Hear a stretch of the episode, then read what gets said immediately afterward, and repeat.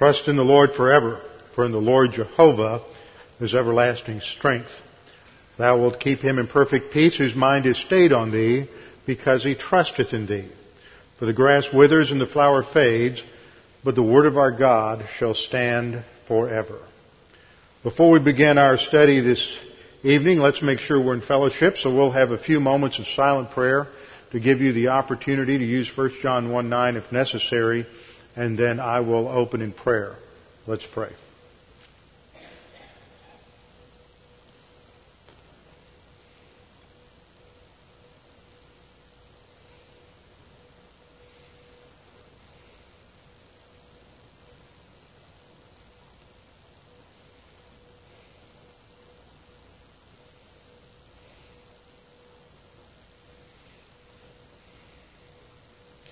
Father, we do thank you for this opportunity to gather together as believer priests to fellowship around the teaching of your word. We thank you for your word that it is complete, sufficient, that through your word you have given us all the information we need to have a relationship with you and to grow and advance to spiritual maturity. Everything we need to handle any situation, any difficulty, any problem that we face in life. Father, this is just a token of your magnificent grace on our behalf. Father, we thank you so much that we live in a nation where we have freedom. And we pray that you would continue to uh, provide us this freedom that we may study your word, that we may send out missionaries, and that we may continue to support the nation Israel. Father, we especially pray at these times for our men and women who are serving in armed forces, especially those who are going in harm's way, and those who are uh, friends and family members of those in this congregation. We pray that you'd watch over them and return them safely to us, and that their service will not only be a benefit to this nation, but will also be an opportunity for them to witness to your grace in their lives and to be a witness to the gospel. We pray these things in Christ's name. Amen. Open your Bibles with me to Revelation chapter 1 verse 20 and we're going to continue a rather technical study that we began last Sunday. This is on an understanding of who these angels are that are referred to in Revelation 1:20. Now, if you were here last time, we might have burned a few brain cells trying to work our way through this particular study. But it's important because the structure of the next two chapters is in some way based upon an understanding of who these angels are. And I think that as we go through the background of the role of angels in history and in prophecy, and we look at the role of the angels in the book of Revelation, what we're going to find and discover is that this enhances our understanding of the individual role of the believer in the angelic conflict. While it's not necessarily a uh, major problem to identify these angels as pastors because, of course, the bottom line is the individual congregations receive the communication of this information in Revelation 2 and 3. But if we go beyond uh, an understanding of this as pastors and recognize that the term angel or angelos here actually refers to angels as officers of the heavenly court, then what it does is it puts us and our congregation, puts our Christian life within the framework of a congregation in a different perspective than perhaps one we've, we've thought of before. Just by way of review, last time we started by asking the question, who are these angels? What does the term angel uh, refer to? What does it mean? And we saw that there have been those who have interpreted this to refer to human messengers. In uh, a, couple of cases in the scripture, the term angelos does refer to a human messenger, specifically a prophet. Now, a prophet is a, the, was the mouthpiece of God. And there's a difference between a prophet and a pastor. A pastor is not a prophet. He is an exegete or expositor of the Word. He is a teacher of the Word. So you have two different options here that have been selected by uh, faithful scholars of the Word. Some have suggested it uh, might refer to a prophet or simply the human messenger that John sent to these churches. Others have said that it, no, it's the pastor. The reason they opt away from taking it as an angel is because no one seems to come up with a good answer or an adequate solution for the, for the question, why would these be addressed to angels? And as I have studied this for a, number of months now, it occurred to me that when we look at this within the framework of the appeal trial of Satan, suddenly the answer becomes crystal clear. And it takes this whole situation, the first part of Revelation, to a new level, and we understand it in a way that is more consistent with the function of angels within the whole book of Revelation. So the second way, as I pointed out, pastor teacher, the third way in which this is interpreted is angel. And there are a number of scholars who have taken it as angel. But usually what these men do is they take it as an guardian angel. That in some way these angels operate or serve as guardian angels to these churches. And I think that is a misidentification. That in fact this goes to, uh, really looks at the angel in their function as an officer of the Supreme Court of Heaven.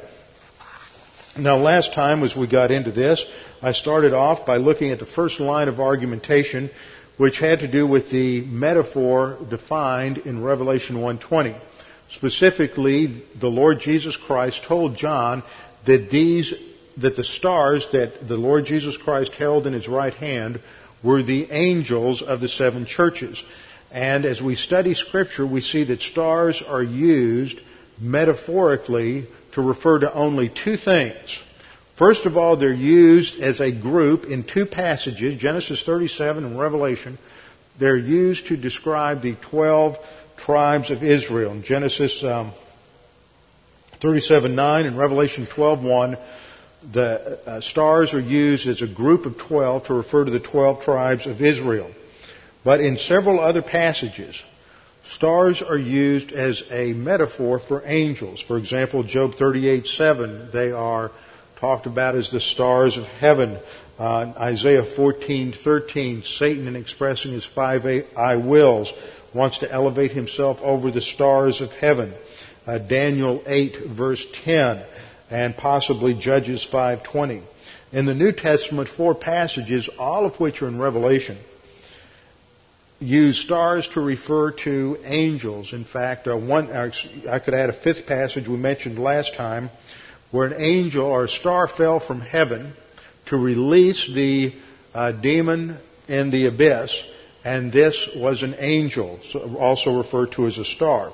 So this gives us a strong indication from the text of Scripture itself that, that these angels are not pastors. Never are pastors referred to as stars. Second line of evidence that we looked at last time is that is how angels are depicted in Revelation. What is their role in the book of Revelation? And I went through a lengthy survey last time, chapter by chapter, looking at how the angels operated, how they functioned throughout the book of Revelation. And in conclusion, we could say that first of all, they were used to communicate judgments from the Supreme Court of Heaven. They communicated judgments from the Supreme Court of Heaven. The period of the tribulation, which is covered in Revelation from chapter 4 through chapter 19, is a series of ongoing judgments. And it is these judgments that are announced by various angels. So they communicate the judicial decisions that come forth from the throne of God. Second, they warn of impending judgments. They warn of these judicial pronouncements. So they function again in a role that is similar to a modern day courtroom or, or officer in a modern day courtroom. Third, they carry out or they mediate these judgments. It is the Supreme Court of Heaven that pronounces the judgment, but it is an angel that carries out the function, carries out the uh, actual operation of the judgment, whether it has to do with uh, some sort of geophysical disaster or whether it has to do with some sort of disease or sickness, it is carried out by an angel. Now, if we look at a, an analogy to a modern courtroom, we see something that is parallel. It's not identical, it's just a reflection perhaps of this heavenly function. It's my view that all law proceeds ultimately from heaven. It was God's way of structuring his relationship with man from the very beginning in the Garden of Eden. God had a legal structure, the verbiage and terminology that's used in Genesis 1, 26 to 28, where God says, let us make man in our image and according to our likeness, that this terminology was later adopted in human contracts so that in the human realm, uh, they were modeling their uh, their contracts, their legal relationships on the way God had originally set things up with man. Once Adam sinned in the garden, you had a restructuring of that initial covenant. We call the first covenant the uh, Edenic covenant, and this, or the creation covenant, which is a term I prefer. The second covenant is usually referred to as the Adamic covenant. Then later you have the Noahic covenant. But God uniquely restricts and defines his relationship with man according to these legal contracts. Now you look at all the other religions of the world, whether it's uh, Buddhism, Hinduism, or uh, even uh, Islam, you don't have a God who binds himself contractually to a certain standard of behavior operation. And that tells us that, that ultimately all law flows from an absolute, which is the character of God. This is one reason why you have the, this battle over whether or not you can have the Ten Commandments in a courtroom. The very presence of a plaque or a poster or a statue that has the Ten Commandments on it is an expression of the idea that law is based in something that goes beyond the Constitution of the United States. It goes beyond society. It goes beyond culture. Law is based in an eternal absolute that's in, grounded in the character of God. And to those in our society who have rejected the existence of God and rejected absolutes, it is a tremendous insult for them to see the Ten Commandments. It is an affront to their desire to be independent and autonomous and to run their life according to their own uh, arbitrary whims. And so this is what, what motivates this move to remove the Ten Commandments. When we look at Scripture, we see that all of Scripture is structured in a kind of legal framework that supports this analogy of a, of a courtroom in, uh, in modern courts, in a state court or uh, local court, the person who's responsible for communicating information from the judge to the jury, who's responsible to maintain order in the courtroom, is, is known as a bailiff. But in the federal court system, you have a different individual.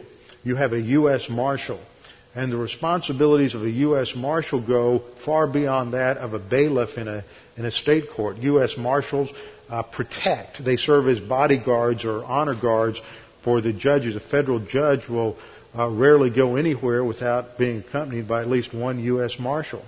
It's a U.S. Marshal whose responsibility it is to protect the judge in the courtroom.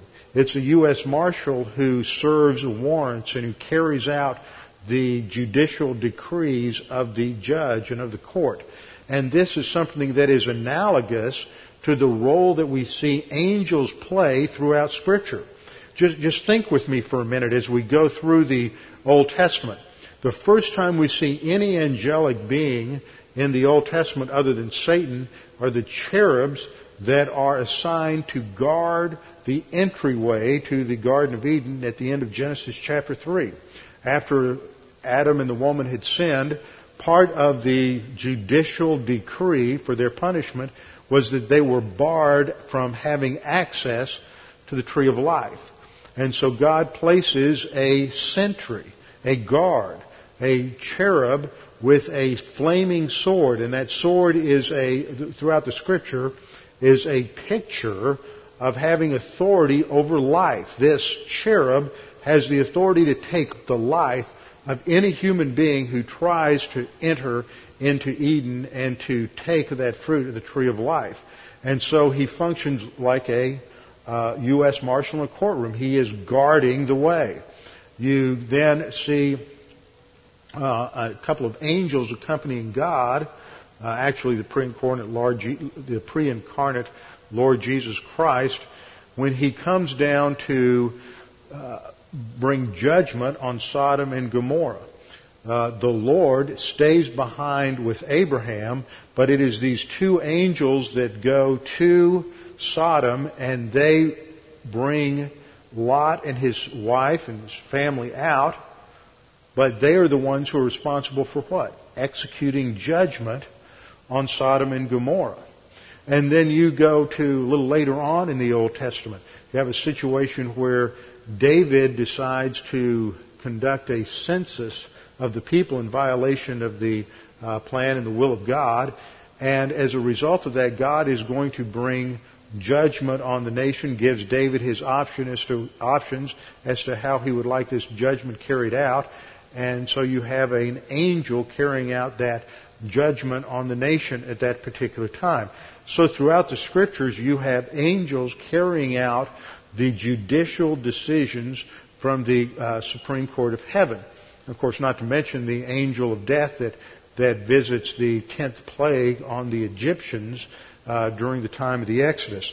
So angels are used in this way throughout the Scripture to carry out or to mediate or to communicate judgments from the Supreme Court of Heaven. Secondly, to warn of various judicial pronouncements coming from the Supreme Court of Heaven. And then third, to carry out or to mediate these judgments. And we'll see a little more on this as we go through this study. Now, the third line of evidence that uh, I want to talk about has to do with the role of angels in the angelic conflict. Now, this is about as far as we got last time, so up to this point, it's been review. What is the role of the angels in the angelic conflict? And I have about eight points here that I want to cover in summary. Point number one, we recognize that the term angelos, or angel, means a messenger. But the primary use of the term angelos, or its Hebrew counterpart, mala'ach, refers to supernatural intelligent beings that God created to serve Him in the administration of the universe. We know from Job 38, 4 through 7 that God first created the angels. They were referred to as the sons of God because they derived from God. He created them. And we're told in Job 38, 4 through 7 that when God laid the foundation of the earth, the sons of God sang for joy. All the sons of God sang for joy. So at that point in time, when God laid the foundation of the earth, we know from Job 38, 4 through 7, that the angels were already in existence. So God must have created the angels first. The second thing we note is that it says all of the sons of God sang for joy. So we know that there wasn't a break among the angels yet, that they were still in a harmonious relationship. They were still united. And it says then that he goes on to create the rest of the universe. So God created the angels first, then the universe, which was their sphere of operation, and then by comparing that scripture with other scriptures, specifically Isaiah 14, 12 to 14, and Isaiah, um, excuse me, Ezekiel 28, uh, about verse uh, 15, 16, and following, we know from those passages that the highest of the angels was known as Lucifer, the son of the morning, and that he sinned by becoming arrogant. He desired to have the authority of God. He wanted to be like God. He wanted to be the one to rule the angels. And the picture that we have in Ezekiel is that he was the most brilliant of all of the, these creatures. He was uh, the most talented of all the creatures. And he served God in a way uh, that is comparable to that of a priest. He's called the anointed cherub who covered. And it's very interesting that that verbiage is also used, the verbiage of being anointed, which is the Hebrew word Mashiach, which is the same word, which is where we get our word Messiah. It's applied to the Lord Jesus Christ. And he's the angel who covered. And this idea of covering is a word that is also related to atonement. Atonement is the covering of our sins. Now, it doesn't mean that in his covering that it had to do with sin, but what we have here is words that we later find in association with the person and the work of the Lord Jesus Christ. And I think that all of this just simply is to indicate that this particular being held a very high position. But the passage in Ezekiel 28 goes on to say that he was trafficking, and it's a comparison with the uh, merchandise, the merchants of Tyre. And as he trafficked in this merchandise, he desired to, uh, to have this for himself. And the idea that is suggested here is that, that he served in some way as a priest over the angels in bringing their praise to God, and he decided that he wanted that praise for himself rather than God. So he asserted himself in Isaiah 14, 12 to 14, lists those five I, I wills, and ultimately culminating in his desire uh, to be like God. So we see, first of all, in our first point, that the angels were created initially as messengers. They were created before the universe and they inhabited the universe. Our second point is that at some point after the creation of the universe, Lucifer fell into arrogance. Isaiah 14, 12 through 14 and Ezekiel 28, 11 to 15.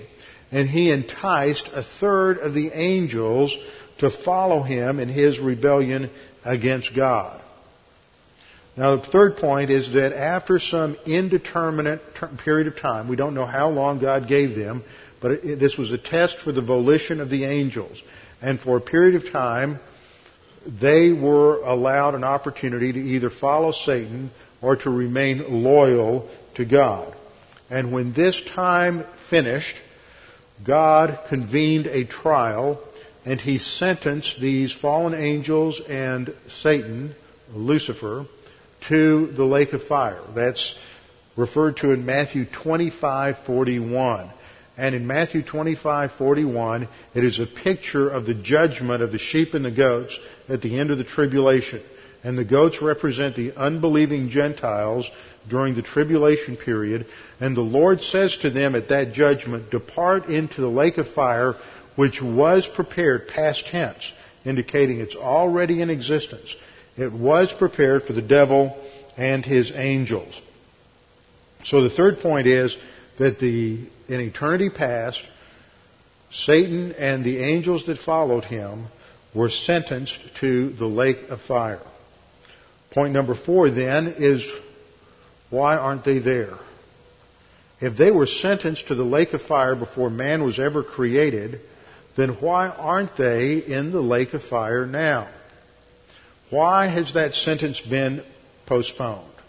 And that brings us to the fifth point, which is a long point, and that is an attempt to answer that question. The scripture does not directly answer the question, but I think we can deduce the answer by looking at a number of different things that go on in the scripture. Most of you are familiar with this, so I'm just going to take a few moments to summarize it. First of all, what we have is a challenge to God's authority. At the very root of Satan's sin is a desire to be like God. And so he challenges God's authority. And he desires to demonstrate in this appeal of God's decision that God is really just some nasty old mean tyrant who just wants to do things his way that God doesn't want to allow His creature to really fulfill His potential and to really be able to do everything that God had given him the ability to do. And so Satan is just accusing God of being a nasty old meanie and not letting him do everything that, that Satan knows that he can do.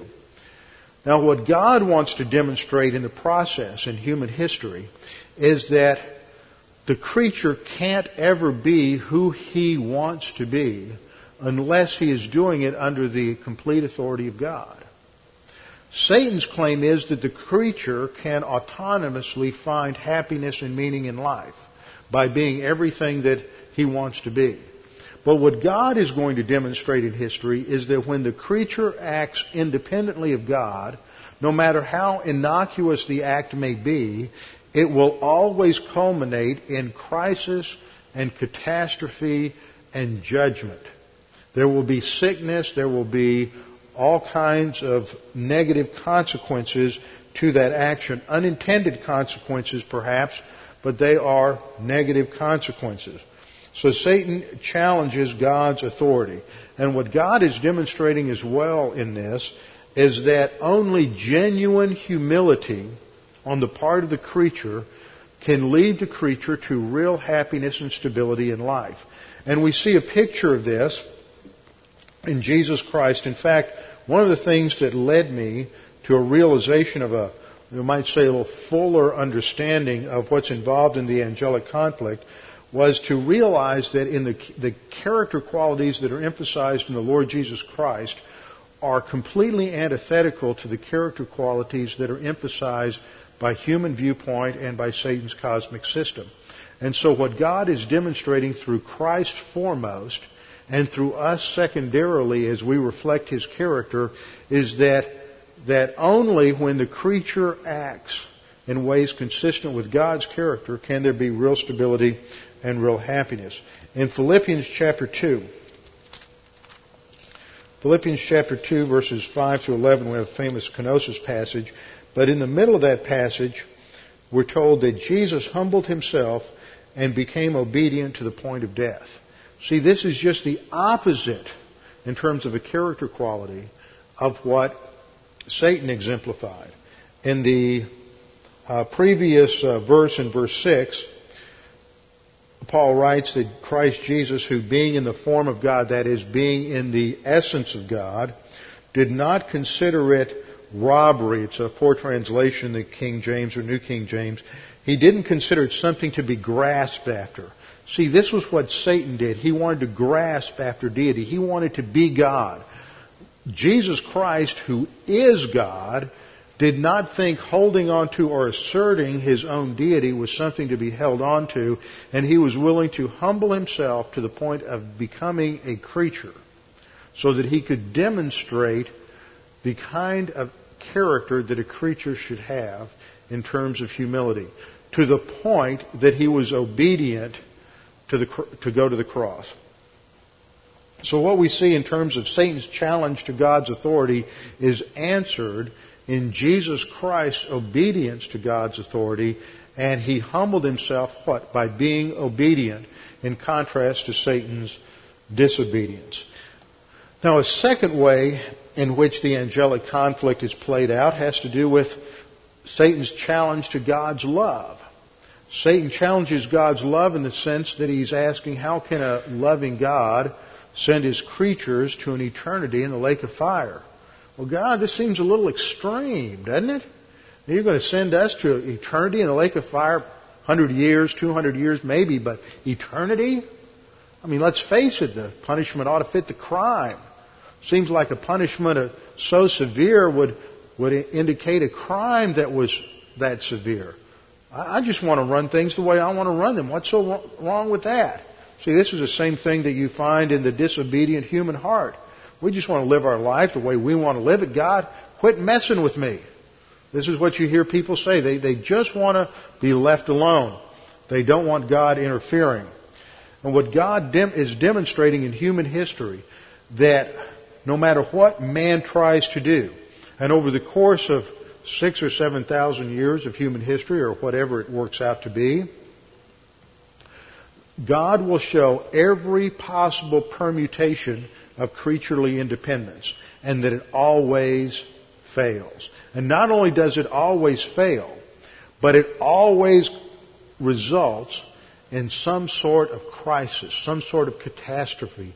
It always brings about unintended consequences of extreme suffering for the creature. We just think about the first sin, which is Adam's disobedience to God in the garden when he ate a piece of fruit. See, it wasn't the eating of the fruit that was inherently evil. It was the act of disobedience. But it was disobedience in a form that seemed trivial. I mean, how many of us would ever list eating fruit on our list of horrible sins? You know, we think of genocide. We think of someone who's an abusive parent. We can think of any number of things that are horrible uh, actions on the part of a creature. But what God is showing is even a simple act such as eating a piece of fruit can have such horrible unintended consequences as we've seen in human history. War, famine, disease, every manner of evil, physical, emotional, whatever it may be. Everything that we see in human history is the result of that simple act of eating a piece of fruit. And so what God is demonstrating is that his focus is on the, on the victim. That he's concerned about what happens to the human race, to the creature, as a result of this, this sin. And that's what makes Satan's sin so egregious, is because of what it did to the other angels and what it does in terms of all the suffering in human history. It's all the result of a creature wanting to act independently of the Creator. So God is using human history to demonstrate the flaws in Satan's logic and to demonstrate that the creature can never ever act independently of the Creator. Third, Satan is challenging God's justice. He's challenging God's justice, his, his fairness. God, this really isn't fair to the creature. You really haven't given, given me a chance to show what I can do. Satan wants an opportunity to show that he can rule the universe. I think it was Dr. Lewis Sperry Chafer, the founder of Dallas Seminary, who pointed out in his systematic theology that one of the greatest evidences of Satan's failure is all of the suffering and war and disorder and calamity in human history. See, Satan wants to prove he can be God, that he can run everything, that he can bring peace and prosperity and order into the world, that he can rule it as well as God could rule it. But what he didn't realize was that when he tempted Adam to sin, when Adam sinned, disobeyed in the garden, and then they began to procreate, and uh, eventually you have millions of sin natures running around that all want to be God that Satan created a whole bunch of competition. And everybody wants to be God, and nobody wants to listen to Satan as their authority either. So now he has to bring order into this chaos that he created. So Satan has challenged God's justice. He wanted an attempt to show what he could do in running the universe. He wanted to replace God.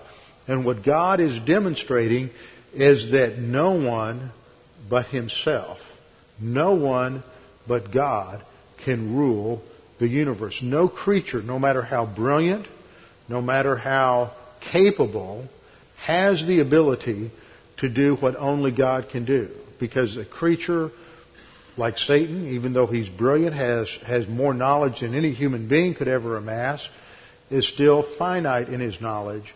He's still finite in his ability. And he is, can only be at one place at one time, so he can't do what he is attempting to do. So what we see is that when the creature operates on the basis of arrogance, the ultimate result is always self-destructive. It will always breed hatred.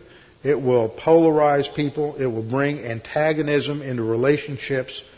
And in contrast to this, what God is showing is only when the creature is in complete obedience and submission to the Creator can there be harmony, can there be uh, genuine love, and all of this flows from true humility. So this is the structure of the angelic conflict. Now let's put this on kind of a, a flow chart here so we can get the big picture. Down below we have a, a timeline of the dispensations from eternity past and the creation on the left to eternity future on the right. We go through all the various dispensations in human history, each one of which has a unique role to play in demonstrating different aspects of these truths in the angelic conflict. This line represents the line of the angelic rebellion. Lucifer's fall occurred sometime in eternity past, before the creation of the human race. There was a trial of the fallen angels also before the creation of the human race. This would occur between Genesis 1-1 and Genesis 1-2. Then you have the flow of human history, which is a period of angelic observation and what we refer to as the appeal trial of Satan, where Satan is saying, God, give me a chance to do what I can do, to demonstrate my abilities. So all of human history fits within this analogy of a courtroom proceeding. This is foundational to our understanding of history our understanding of what God is doing. But it's not just some theological deduction. It's not something that just sort of pulled out of thin air. I want to point out the evidence from Scripture that backs up this concept that all of history fits within this legal structure. Ultimately, it ends with a judgment that is finally brought to bear on Satan, and he is cast into the lake of fire at the end of the millennial kingdom. So we understand what goes on down below in human history because of its ultimate reference in the angelic rebellion and what God is doing there. Let's look at, at some of the evidence from the scripture. First of all, now all of this is point number six. Point number five had to do with Satan's challenge in terms of the uh, in terms of the authority of God, the love of God, and the justice of God. Point number six: human history provides evidence in a legal court of appeal. Human history is providing evidence to support God's case in a legal court of appeal. First of all, we see that Satan's guilt, Satan's disobedience, brought about a judicial sentence from God. He is sentenced to the lake of fire at some time in eternity past, based on our understanding of Matthew 25, 41. Furthermore, we also see that Adam's guilt also invoked a judicial sentence. The structure of Genesis chapter 3, verses uh, about verse 14 and following, where God outlines the consequences to the serpent, to the woman, and then to the man, fits the concept of a judicial sentence. These are the consequences, the punishment for your action. The issue at stake is God's integrity, His righteousness, and His justice. Over and over again throughout Scripture, we see this emphasis on God's righteousness and on His justice. Just take out the Psalms someday and read through the first 10 or 15 Psalms and, and circle how many times you have a reference to God's justice and His righteousness, or go through the, the whole Psalter from Psalm 1 to Psalm 150. Again and again and again, the psalmists are emphasizing God's holiness, His righteousness, His justice, truth, uh, all of these, these characteristics of God that focus on His integrity are the issue. Furthermore, we see this analogy of a courtroom played out in terms of basic terminology that's used. For example, the new term that is used to uh, refer to Lucifer is the Hebrew word satan, which means the accuser. So it is a legal term. It refers to someone who's bringing an accusation into a courtroom. We, we see this in Zechariah chapter 3, verses 1 through 7. This is just an image that is seen in heaven. Zechariah writes, Then he showed me Joshua the high priest standing before the angel of Yahweh. That would be the Lord Jesus Christ, second person of the Trinity. And Satan, that is the accuser, standing at his right hand to what? To oppose him. And the Lord, this is God the Father, said to Satan, The Lord rebuke you, Satan. The Lord who has chosen Jerusalem rebuke you. Is this, referring to Joshua, is this not a brand plucked from the fire? Now Joshua was clothed with filthy garments and was standing before the angel. Then he answered and spoke to those who stood before him, saying, Take away the filthy garments from him. And to him he said, See, I have removed your iniquity from you, and I will clothe you with rich robes. Now this is a picture of what happens when we're saved. This is a picture of the imputation of righteousness. the removal of guilt.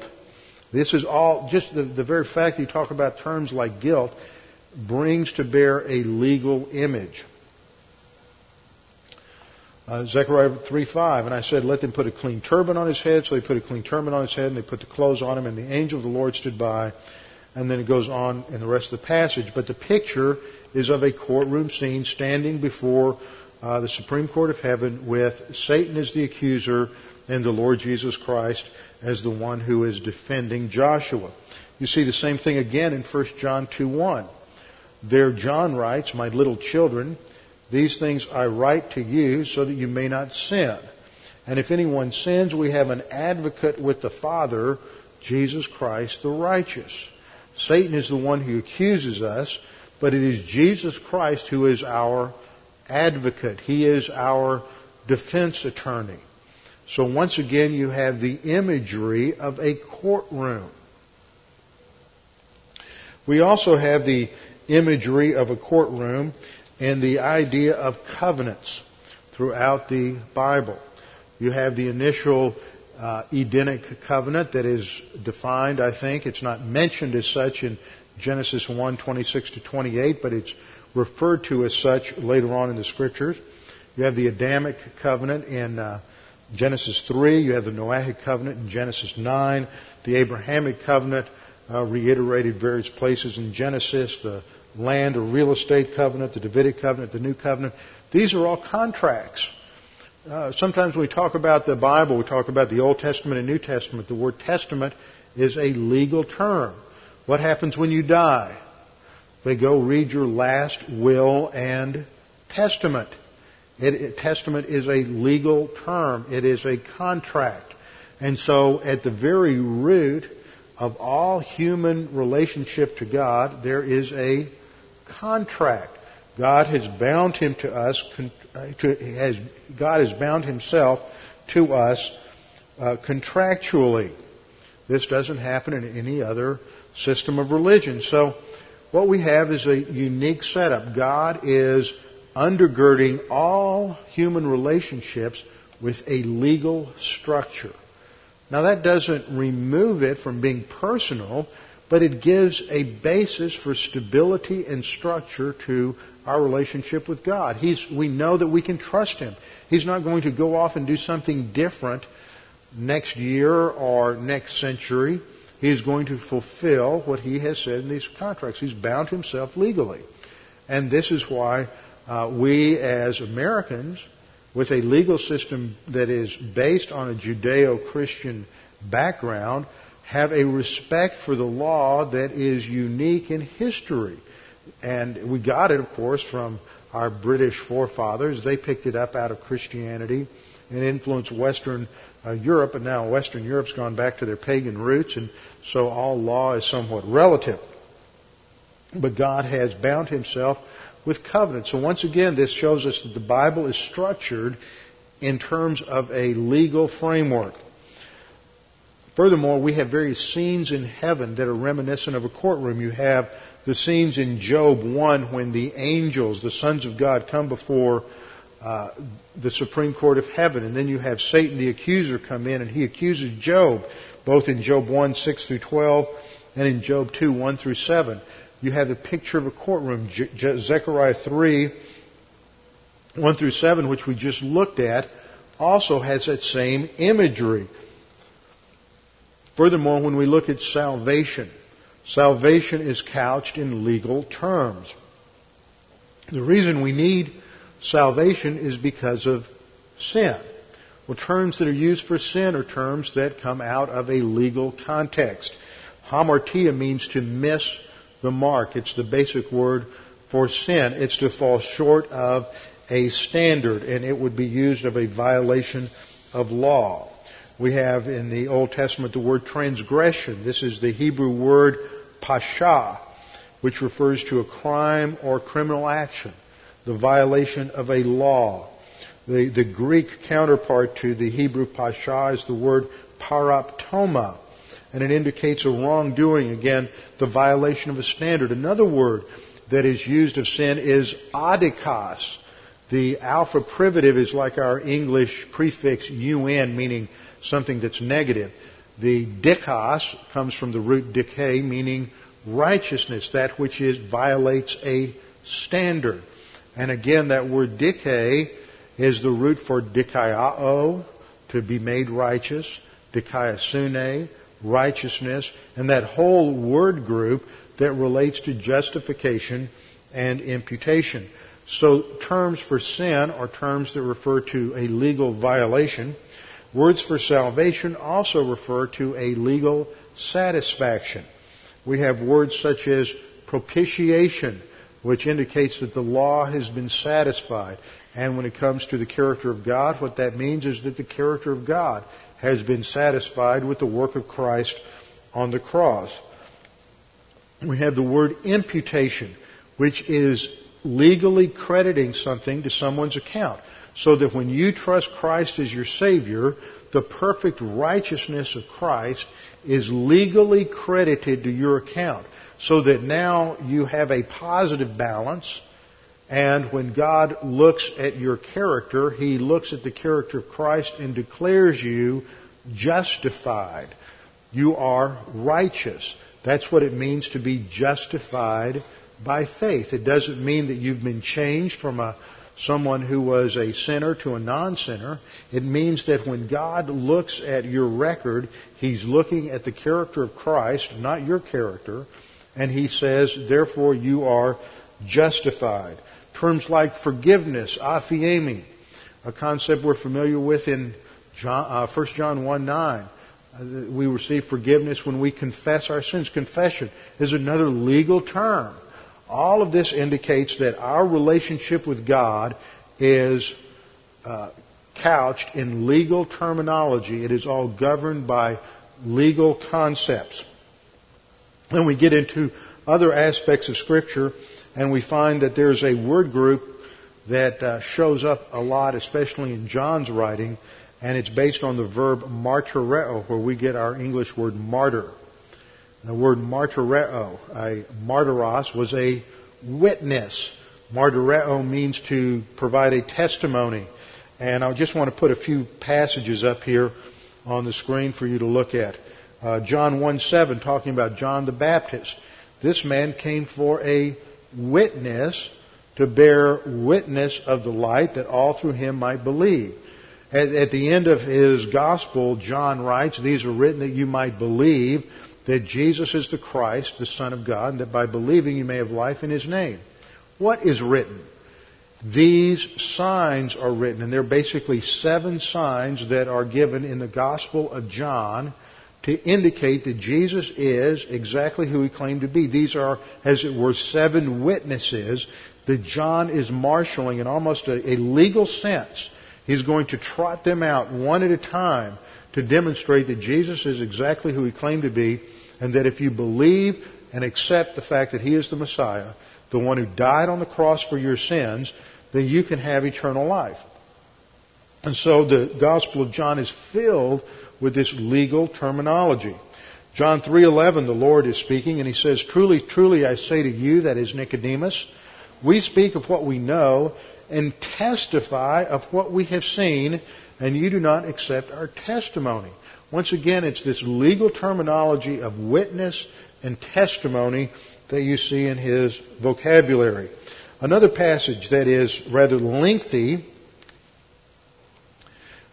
indicates this. I want you to just listen to this. You know, sometimes we get so busy with technicalities of doctrine, we just run, we, we don't take the time to just listen to, to large chunks of Scripture. But I want you to listen to the verbiage in this passage. Our Lord's talking. He says, John 5, 30 to 37. He says, I can of myself do nothing. As I hear, I judge. Let's pay attention to these words. As I hear, I judge, and my judgment is righteous, because I do not seek my own will, but the will of the Father who sent me. If I bear witness of myself, my witness is not true. There is another who bears witness of me, and I know that the witness which he witnesses of me is true. You have sent to John, and he has borne witness of the truth. Yet I do not receive testimony from man. That's the tenth legal reference. I do not receive testimony from man, but I say these things that you may be saved. He was the burning and shining lamp, and you were willing for a time to rejoice in his light. But I have a greater witness, that's number 11. I have a greater witness than John's, for the works which the Father has given me to finish, the very works that I do bear witness of me that the Father has sent me. And the Father himself who sent me has testified of me. You have neither heard his voice at any time nor seen his form. So we have 13 references in 8 verses dealing with witness, testimony, righteousness. 1 John 5, 9 through 12. John says, if we receive the witness of men, the witness of God is greater. For this is the witness of God that he has testified of his Son. He who believes in the Son of God has the witness in himself. He who does not believe God has made him a liar because he has not believed the testimony that God has given of his Son. And this is the testimony that God has given us, eternal life, and this life is in his Son. You see the point? The, our whole relationship with God is wrapped up in legal terminology. This gives us great confidence as believers that we can count on God. This is, there's an absolute out there that is greater than us, that is unshakable, and it's grounded in the character of God. Furthermore, this means there's accountability. And so we have judgments in the Scripture. We have judgments like the judgment seat of Christ, which is an evaluation for believers. Then you have the judgment of the sheep and the goats, which I mentioned earlier at the uh, end of the tribulation. Uh, judgment of Gentile believers and unbelievers who survive the tribulation. Uh, at the um, then you have the great white throne judgment. So you have all these judgments. Not only that, but when you come to the Bema seat and study the concept of rewards and inheritance for believers, you have terminology such as inheritance that's referred to again and again through legal terminology that you would find in a will or a legal uh, testament at the time of death. So again and again and again, God is using legal terminology to define that relationship.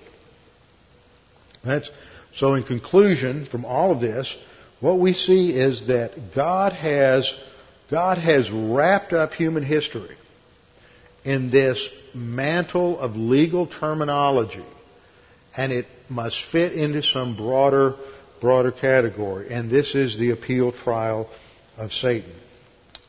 That all had to do with the sixth point that the appeal trial of Satan has to is indicated in Scripture through this uh, multiplicity of legal terms and concepts that we find. Seventh point. We see that angels observe human actions to learn about God's character, especially His justice and His grace. These are the issues that are challenged by Satan. For example, 1 Corinthians 4 9.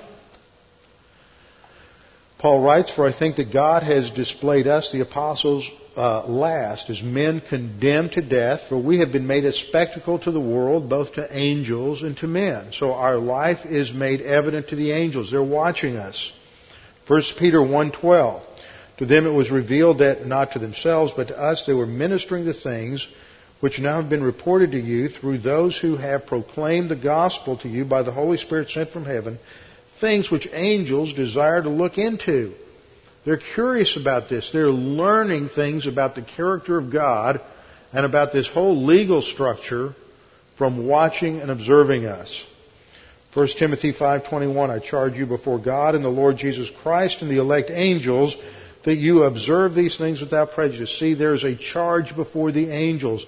The angels are watching the local church, and in this case, they're watching the pastors of the local congregation. Seventh point in review, angels are observing human actions to learn about God's character, especially His justice and His grace.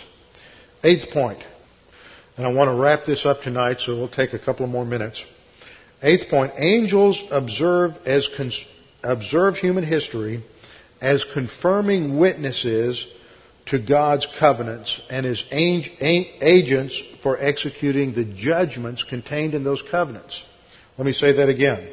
Angels observe human history as con- confirming witnesses to the giving of these divine covenants. They are witnesses to God's contracts with us and agents for executing the judgments that are contained in those contracts. What I mean by this is that God sets up a contract with us and He says if you violate it, there'll be certain judgments. The angels are witnesses to the contract that God sets up, and they're the ones who carry out the judgments contained in those contracts.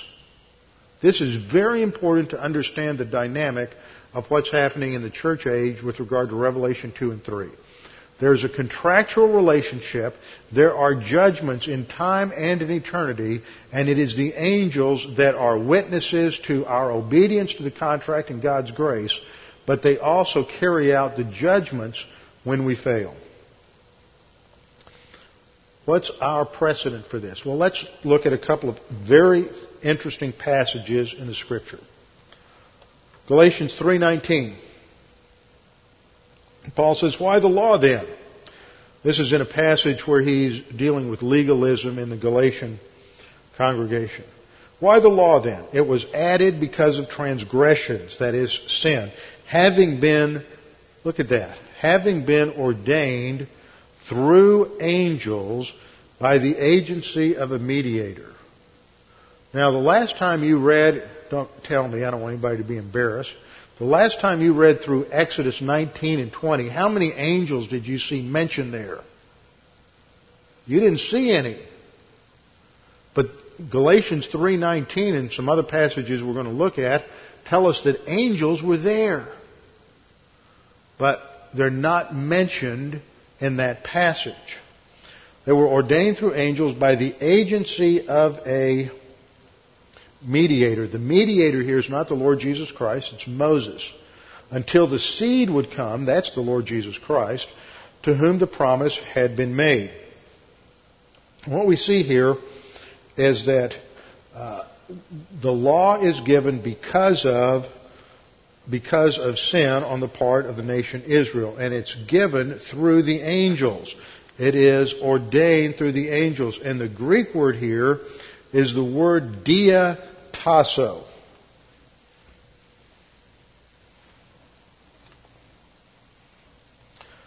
You have two words. This is the verb, dia tasso, D-I-A-T-A-S-S-O and you have diatagma, which is the noun form. D-I-A-T-A-G-M-A.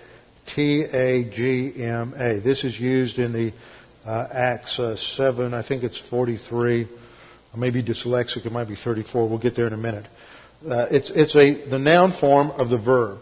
And the verb means that tasso or tagma has to do with something that is ordered or structured. The dia has to do with be with the preposition dia meaning through. So it, it's focusing on something that is organized, structured, and, uh, and, and outlined.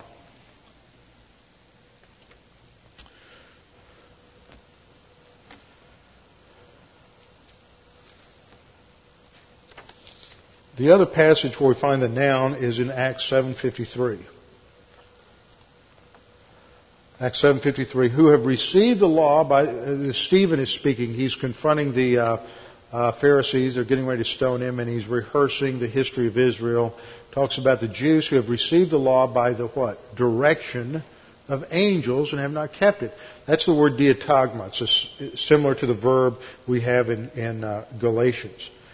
The idea here is that angels organized and ordered the law. Now, what in the world does that mean?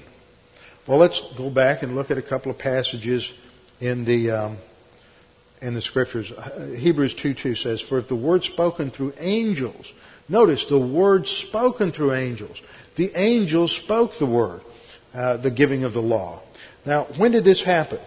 Well, Deuteronomy chapter 5 verse 22 says that these words the Lord spoke to all your assembly in the mountain from the midst of the fire, the cloud and the thick darkness with a loud voice, and he added no more. So God spoke verbally and audibly to the Jews when they were assembled below Mount Sinai.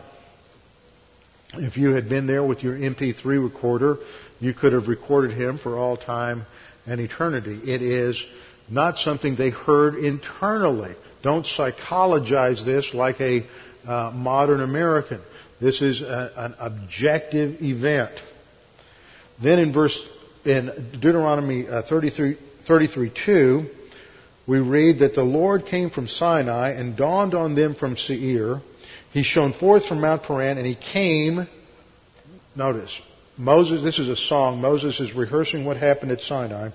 He came with ten thousands of, and the King James translated it saints. Actually, it's a noun form of kadash, holy ones. It's angels. When the Lord came at Sinai, Moses says, there were 10,000 angels with him.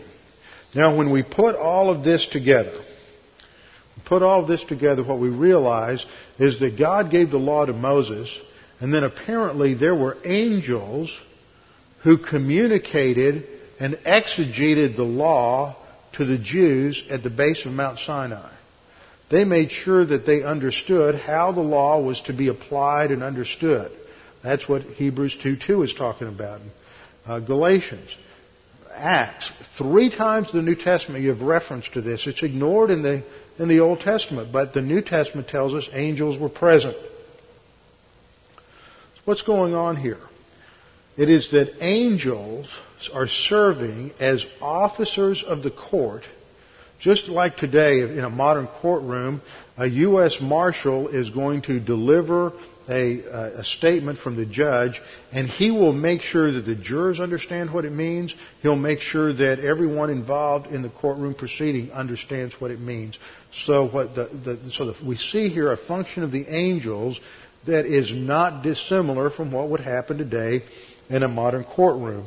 Officer, functioning as officers of the court to make sure that things are understood. We see this in, in Revelation.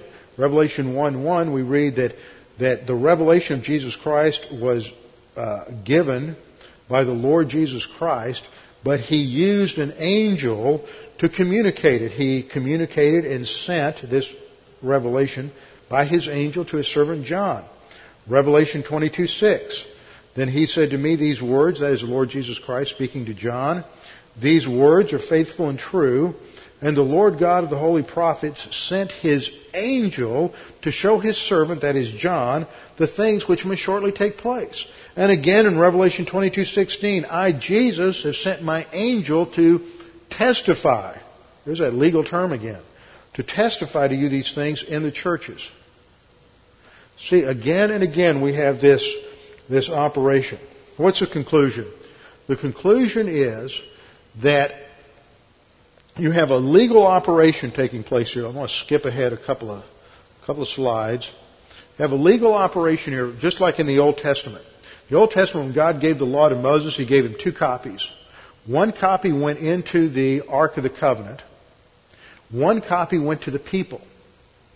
Same thing happens today. You go down, you execute a legal document. One copy is filed and put on registry with the, with the county courthouse. Another copy goes in your file. What is happening with the book of Revelation is that the Lord Jesus Christ is giving the revelation to John, who is making seven copies of the whole book, chapters 1 through 22, and giving that, giving each church a copy. They get the whole book. At the heavenly level, the Lord Jesus Christ is giving an angelic witness a copy of the critique sheet for each congregation. You see, that angelic witness is standing as, as a functionary of the heavenly court, as a witness of God's grace and integrity in each congregation. And God is evaluating each congregation. That's what these seven letters to the seven churches are. They're not like the epistles that we have from Paul and Peter and John earlier in the New Testament, which are talking about how to live the Christian life. These are evaluation statements. And so the angel is given this evaluation statement, and the church is given a copy. The church has said you still have time to change your mind in certain areas and to apply doctrine and move forward. To the angel has said, if these churches don't straighten up and apply doctrine, then it's your job to execute judgment and take out the congregation. And that's what happened historically to these seven congregations is they failed to apply doctrine and they went through the process of judgment. And this is a cycle that we see again and again in human history as people become complacent with what they have, complacent with the doctrine that they've been taught, and eventually they begin to take it for granted. They begin to take God's grace for granted, and before long, the spiritual life isn't significant for them and they become distracted with all the details of life. And the next thing you know, they're in reversionism and they begin, the churches begin to deteriorate. They get into ritualism. They get into legalism. They deny the deity of Christ. They deny the, the, the creatorship of God. They deny creation. And before long, they're under judgment and God takes out the congregations and takes out the nation.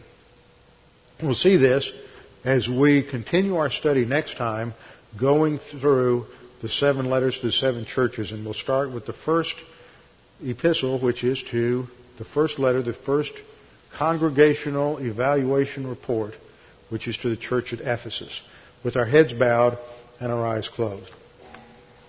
Father, we do thank you for this opportunity to study your word this evening, to be challenged by these things. We're especially mindful that there may be someone here this evening who is unsure of their own salvation or uncertain of their eternal destiny. We dedicate this time for that individual or those individuals.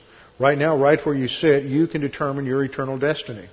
All you need to do is put your faith alone in Christ alone.